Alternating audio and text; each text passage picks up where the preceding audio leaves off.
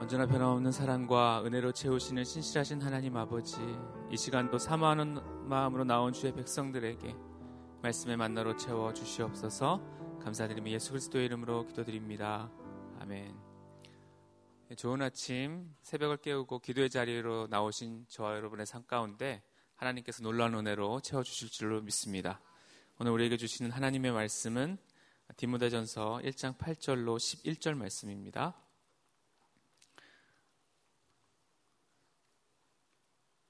저와 함께 교독하겠습니다. 그러나 율법은 사람이 그것을 적법하게만 쓰면 선한 것임을 우리는 아노라. 알 것은 이것이니 율법은 옳은 사람을 위하여 세운 것이 아니요 오직 불법한 자와 복종하지 아니하는 자와 경건하지 아니한 자와 죄인과 거룩하지 아니한 자와 망령된 자와 아버지를 죽이는 자와 어머니를 죽이는 자와 살인하는 자며 음행하는 자와 남색하는 자와 인신매매를 하는 자와 거짓말하는 자와 거짓 맹세하는 자와 기타 바른 교훈을 거스르는 자를 위함이니 이 교훈은 내게 맡기신 바 복되신 하나님의 영광의 복음을 따름이니라. 아멘. 디모데 전후서는 사도 바울의 믿음의 아들인 디모데에게 쓴 편지입니다. 디모데는 어떤 인물이었습니까? 디모데는 지금의 터키 중부 지방인 루스드라 출신의 목회자입니다. 디모데는 혼혈이었습니다. 아버지는 헬라인이었고 어머니는 유니게라고 하는 유대인이었습니다. 성경을 매우 존중하는 가정에서 자라나서 어려서부터 성경에 대해서 굉장히 정통했습니다. 사도 바울이 제2차 전도 여행을 할 때 사도 바울 팀에 이제 선교팀에 합류하게 되었습니다. 그 이후로 평생 사도 바울과 어, 동역했던 그래서 사도 바울에게 믿음의 아들로 불렸을 정도로 신실한 인물입니다. 그런데 성격적으로 보면 디모데는 소심한 사람이었고 내성적인 사람이었습니다. 거기다가 잔병이 많았습니다. 아주 굉장히 병약한 사람이었죠. 반면에 디모데가 사역하게 될 도시 에베소는 어떤 곳이었습니까? 에베소는 지역적으로는 아데미 신을 섬겼던 아주 성적으로 문란한 도시였고 상업이 발달되어서 황금 만능주의가 만연한 그러한 곳이었습니다. 또 영적으로도 별로 은혜스럽지 않은 곳이었죠. 거칠고 공격적인 사람들이 많았습니다. 그래서 고린도전서 15장 32절에 보면 사도 바울이 이렇게 말합니다. 내가 에베소에서 맹수와 더불어 싸웠다. 어, 즉 그 에베소 사람들이 맹수에 비유할 만큼 거칠고 또 공격적인 사람이었다는 것을 알 수 있습니다.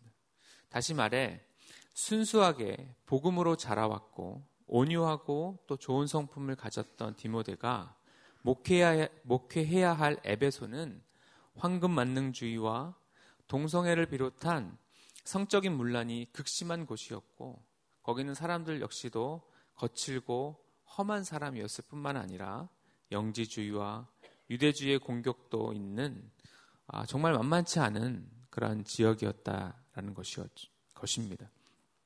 오늘날의 우리 목회지 상황도 어, 크게 다르지 않다고 생각합니다. 어, 동성애가 아니라 동성 결혼마저도 법으로 보호하는 국가들이 늘어나고 있고 동성애에 대해서 죄라고 말하면 잡혀갈 수도 있는 그런 곳, 곳들이 늘어난다고 하니까 앱에서 못지않은 그런 터프한 목회 환경이 21세기의 서구를 비롯한 우리 한국의 상황이 아닌가 생각을 해보게 됩니다. 어, 다시 말씀드리면 내성적이고 소심한 성격의 목회자인 디모데가 목회해야 하는 에베소 교회의 환경을 생각하며 사도 바울은 디모데 전후서를 기록했던 것입니다. 바울의 서신서 중에서 가장 따뜻한 마음이 느껴지는 서신서죠. 어떻게 목회해야 되는지를 기록한 책이라고 해서 디모데 전후서는 디도서와 함께 목회 서신이라고 합니다. 목회 서신은 저 같은 목회자뿐만 아니라 앞으로 영혼을 다루고 영혼을 섬겨야 하는 모든 분들이 필독해야 되는 어, 서신이라고 생각을 합니다. 그래서 이번 한 달 디모데 전 후서를 통해서 어, 목회와 관련된 또 영혼을 섬기는 일에 대한 중요한 지침을 얻는 시간이 되기를 바랍니다. 어제 본문에서 바울은 디모데에게 신화와 어, 끝없는 족보에 빠지게 하는 다른 교훈을 가르치지 말고 바른 교훈, 즉 참된 복음을 가르치라라고 했습니다. 율법의 교사라고 하는 자들이 바른 교훈의 목적에서 벗어나다 보니까 헛된 말에 빠져서 횡설수설하고 있다고 지적하고 있습니다. 이런 자들이 영지주의자들이거나 유대주의자이기 때문에 그들의 다른 교훈에 주의하라는 바울의 가르침을 배웠습니다. 오늘 본문에서는 사도 바울은 디모데에게 율법의 목적이 옳은 자들을 위한 것이 아니고 옳은 그 옳지 않은 자들을 위한 것이기 때문에 아, 복음을 통해서 옳지 않은 자들이 죄 사함을 받아 율법의 정죄에서 벗어나 참된 사랑을 실천할 수 있도록 바른 교훈을 가르칠 것을 권, 면하고 있습니다. 이 본문의 내용을 먼저 살펴보고 바른 교훈이 무엇인지에 대해서 적용을 해보겠습니다. 자, 8절을 같이 다시 한번 읽겠습니다. 그러나 율법은 사람이 그것을 적법하게만 쓰면 선한 것임을 우리는 아노라. 아멘. 자, 그러나라고 시작하는 것으로 봐서 7절의 내용은 7절까지의 어, 내용은 보니까 율, 율, 율법을 사람이 적법하게 쓰지 않았던 내용을 들고 있다는 것을 우리가 알 수가 있죠. 자, 8절에서는 보니까 율법을 적법하게만 사용하면 제대로 사용하기만 한다면 율법은 선한 것이고 또 유익한 것이다라고 말하는 것입니다. 유대주의자들이 사람들에게 신화와 또 끝없는 족보에 몰두하게 하는 것은 율법을 적법하게 사용하지 못한 사례인 것이죠. 이어서 우리 9절 상반절 한번 읽어보겠습니다. 시작. 알 것은 이것이니 율법은 옳은 사람을 위하여 세운 것이 아니요. 아멘. 자, 율법의 최우선 기능이 죄를 지적하고 정죄하는 것인데 옳은 사람에게는 죄를 지적하거나 정죄할 수 없다는 것을 말합니다. 그래서 옳은 사람들은 율법의 정죄와 무관하다는 것이죠. 8절과 9절 상반절을 종합, 종합해 보게 되면 율법은 예수 그리스도의 복음 안에 있는 사람, 즉 옳은 사람에게는 유익한 것입니다. 왜냐하면 율법의 모든 요구를 예수 그리스도께서 다 이루셨고 예수 그리스도께서 이루신 완전한 의를 복음 안에 있는 자들이 덧입게 되었기 때문입니다. 그래서 율법의 요구는 예수 그리스도께서 완전히 이루셨기 때문에 복음 안에 있는 자들에게는 정죄의 기능을 하지 못하는 것입니다. 오히려 그리스도의 완전한 의를 선언해 주고 있기에 우리로 하여금 더욱더 예수 그리스도를 의존하게 하고 또 예수 그리스도를 붙들도록 하는 것입니다. 이전에는 율법의 정죄가 무서워서 율법 지키는 데 급급했다고 한다면 이제는 완전한 의를 덧입은 자로서 충만한 은혜의 감격 속에서 율법의 요구를 점차 충족시키게 된다는 것입니다. 그런 의미에서 율법은 옳은 사람을 위해서 세운 것이 아니다라고 말하고 있는 것이죠. 그렇다면 율법은 어떤 자들을 위한 것입니까? 우리 9절 하반절부터 10절까지 오직 불법한 자와 읽어보겠습니다. 오직 불법한 자와 복종하지 아니하는 자와 경건하지 아니한 자와 죄인과 거룩하지 아니한 자와 망령된 자와 아버지를 죽이는 자와 어머니를 죽이는 자와 살인하는 자며 음행하는 자와 남색하는 자와 인신매매를 하는 자와 거짓말하는 자와 거짓 맹세하는 자와 기타 바른 교훈을 거스르는 자를 위함이니 아멘. 율법이 세워진 목적은 14가지의 죄를 지은 자들과 15번째인 기타 죄로 표현한 모든 죄인을 위한 것이다 라고 하는 것을 알 수가 있습니다. 어떤 제목들인지 살펴보게 되면 처음에 여섯 가지 불법한 자, 복종하지 아니하는 자, 경건하지 아니한 자, 죄인, 거룩하지 아니한 자, 망령된 자는 10계명 중에서 제1계명부터 4계명까지 즉 하나님에 관한 법을 어긴 자들을 말합니다. 제1계명인 하나님만을 섬기라라는 말씀을 어겼기 때문에 그는 불법한 자가 되는 거고요. 또 제2계명인 우상을 만들지도 절하지도 섬기지도 말라는 것에 그들은 복종할 수 없기 때문에 복종하지 않는 자가 됩니다. 제3계명인 하나님의 이름을 망령되이 부르지 말라고 했는데 그것을 어기니까 그를 망령된 자라고 일컫는 것이죠. 제4계명인 안식일을 거룩히 지키라는 것을 어기니까 그는 경건하지 않는 자요 죄인이요 거룩하지 아니한 자가 되는 것입니다. 나머지는 10계명 중에서 5계명부터 10계명까지 즉 인간에 관한 계명을 가리키는 것이죠. 아버지와 어머니를 죽이는 자는 또 아버지와 어머니를 때리는 자로도 번역할 수 있는데 내 부모를 공경하라라는 제 5계명을 어긴 것입니다. 아버지와 어머니는 하나님의 대리자입니다. 근데 그 아버지와 어머니 하나님의 대리자를 향해서 폭행하거나 죽인다 이것은 곧 하나님에 대해서 하는 거란 말이죠. 따라서 율법에 보면 그런 자는 즉결 심판해서 죽이라고까지 말씀하는 것입니다. 그만큼 부모에 대해서 폭행하는 죄, 어, 죽이는 죄에 대해서는 어, 큰그 죄를 묻는다는, 묻는다는 것을 알 수가 있죠. 또 살인하는 자는 살인하지 말라라는 제 6계명을 어긴 것이고 어, 이 왜냐하면 생명은 하나님께서 그 사람에게만 양도한 것이기 때문에 생명을 앗아가는 죄는 어, 너무나 큰 죄인 것이죠. 거기에는 자살도 포함하는 것입니다. 이어서 사도 바울은 간음을 두 가지로 나누게 되죠. 이성 간에 이루어지는 음행과 동성 간에 이루어지는 남색으로 구분해서 제7계명인 간음하지 말라라는 것을 어긴 죄를 말하고 있는 것입니다. 또 인신매매는 납치로도 번역할 수 있는데 제8계명인 도둑질하지 말라라는 율법을 어긴 것을 뜻합니다. 제9계명에 거짓 증거하지 말라는 계명 역시 거짓말하는 죄와 거짓 맹세하는 죄로 구분해서 어, 거짓말 역시 거짓 증거에 해당되는 죄임을 말해주고 있어요. 거짓 증거는 위증죄로서 한 사람의 평생을 돌이킬 수 없는 재앙으로 몰아넣을 수 있는 죄인데 법정에서의 거짓 증거뿐만 아니라 우리가 일상적으로 남을 속이는 거짓말도 거짓 증거만큼 나쁜 죄임을 말해주고 있는 것입니다.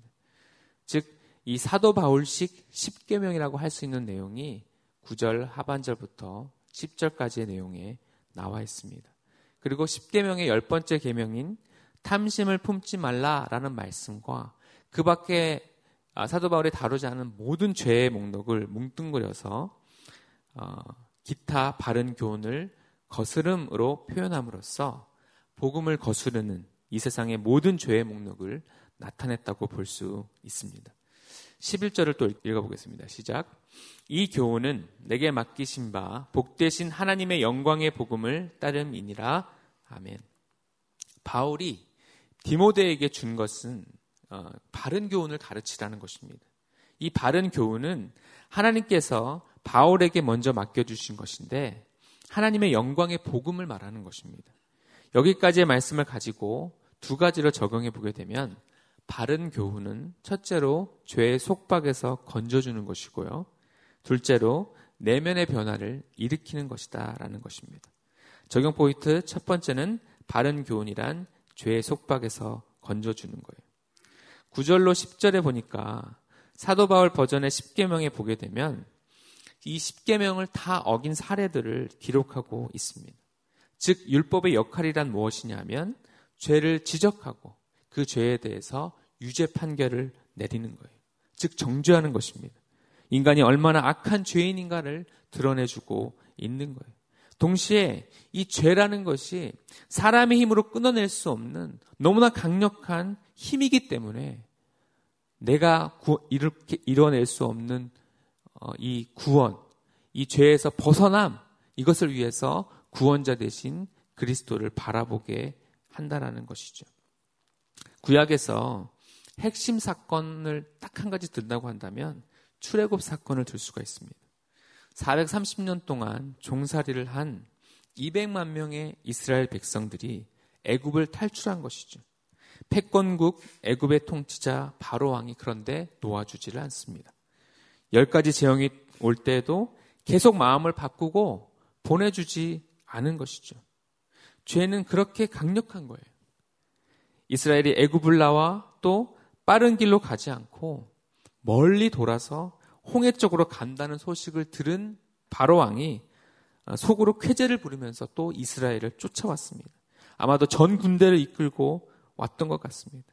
놓아준다고 했다가 또 그것을 어기고 열 번이나 어기고 거기다가 보낸 다음에도 얘네들이 돌아간다고 생각하니까 전군을 이끌고 쫓아오는 여기서 이 죄의 힘이라는 것이 얼마나 큰가라는 것을 우리는 이 바로 왕을 통해서 알 수가 있게 되는 것이죠. 결국 하나님께서 홍해를 가르시고 이스라엘 백성들이 다 건넌 후에 뒤쫓아온 모든 군대가 홍해 안에 들어왔을 때 홍해물을 합쳐서 다 몰살시키시죠. 그래서 더 이상 애국 군대는 쫓아오지 못했습니다. 이것이 상징하는 바는 이 죄의 속박에서 벗어날 수 있는 길이 뭐냐? 그것은 구원자 대신 하나님밖에 없다라는 것입니다.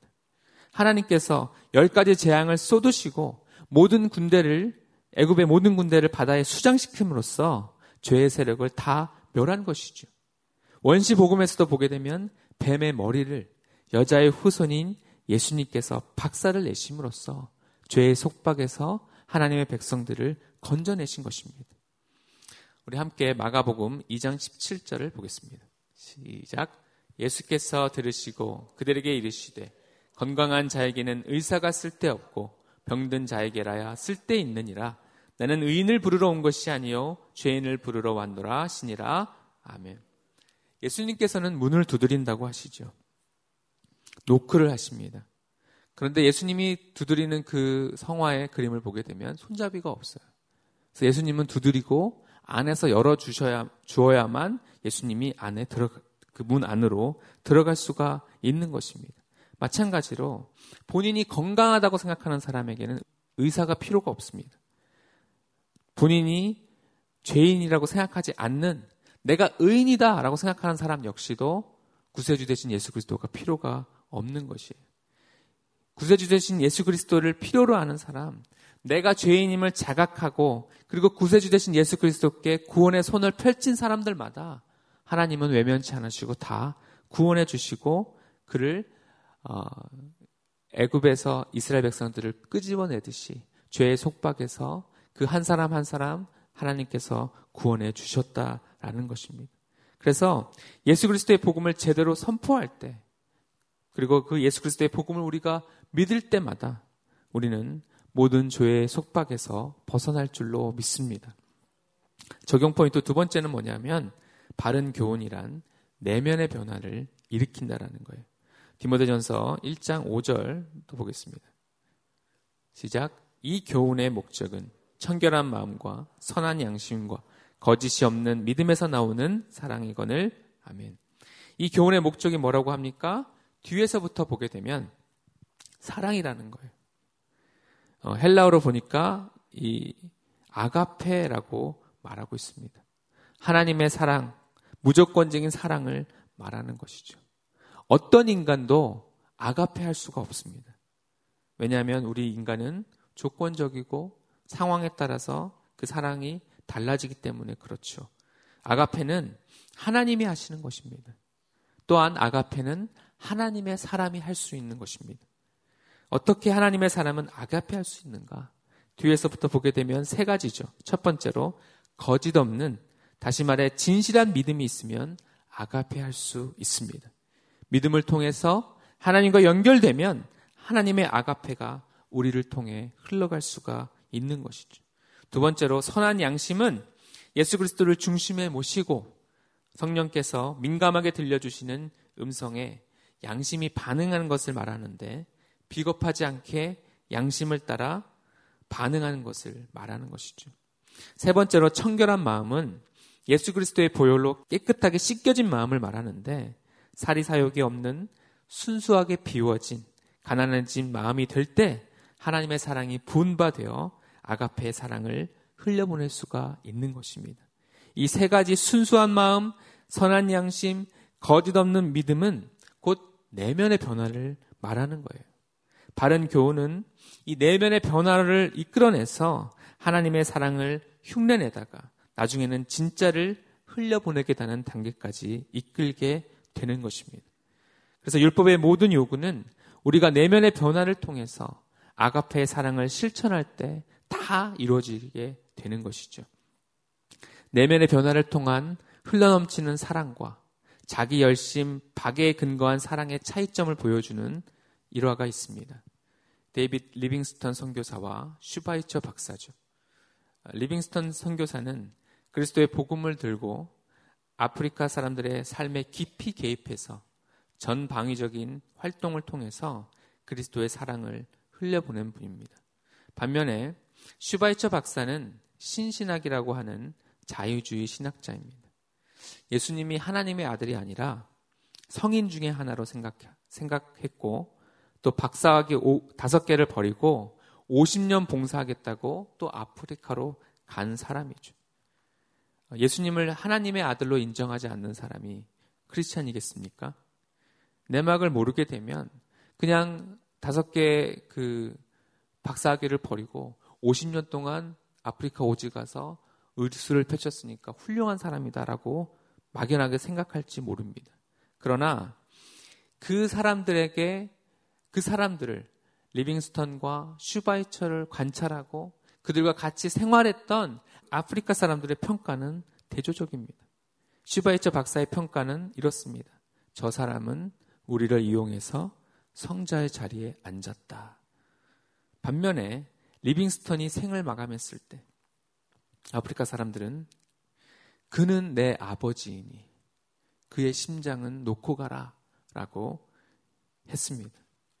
현장에서 슈바이처를 경험한 아프리카 사람들은 알았습니다. 슈바이처처럼 자기 열심으로 한 선행에는 그만큼 한계가 있다라는 것이죠.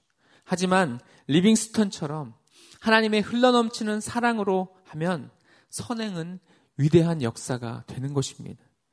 겉으로 보이는 자기 열심에 근거한 선행이, 선행이 아니라 내면의 변화를 통해서 하나님의 사랑이 부어진 바 되어서 그것이 흘러나오는 그래서 참된 사랑을 실천하는 저와 여러분 되시기를 바랍니다.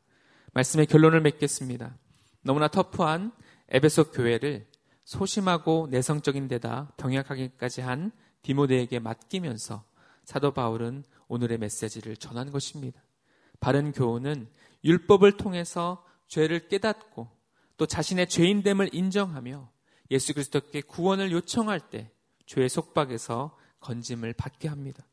또한 바른 교훈은 내면의 변화를 일으켜서 하나님의 사랑인 아가페를 흘려보내게 하는 것입니다.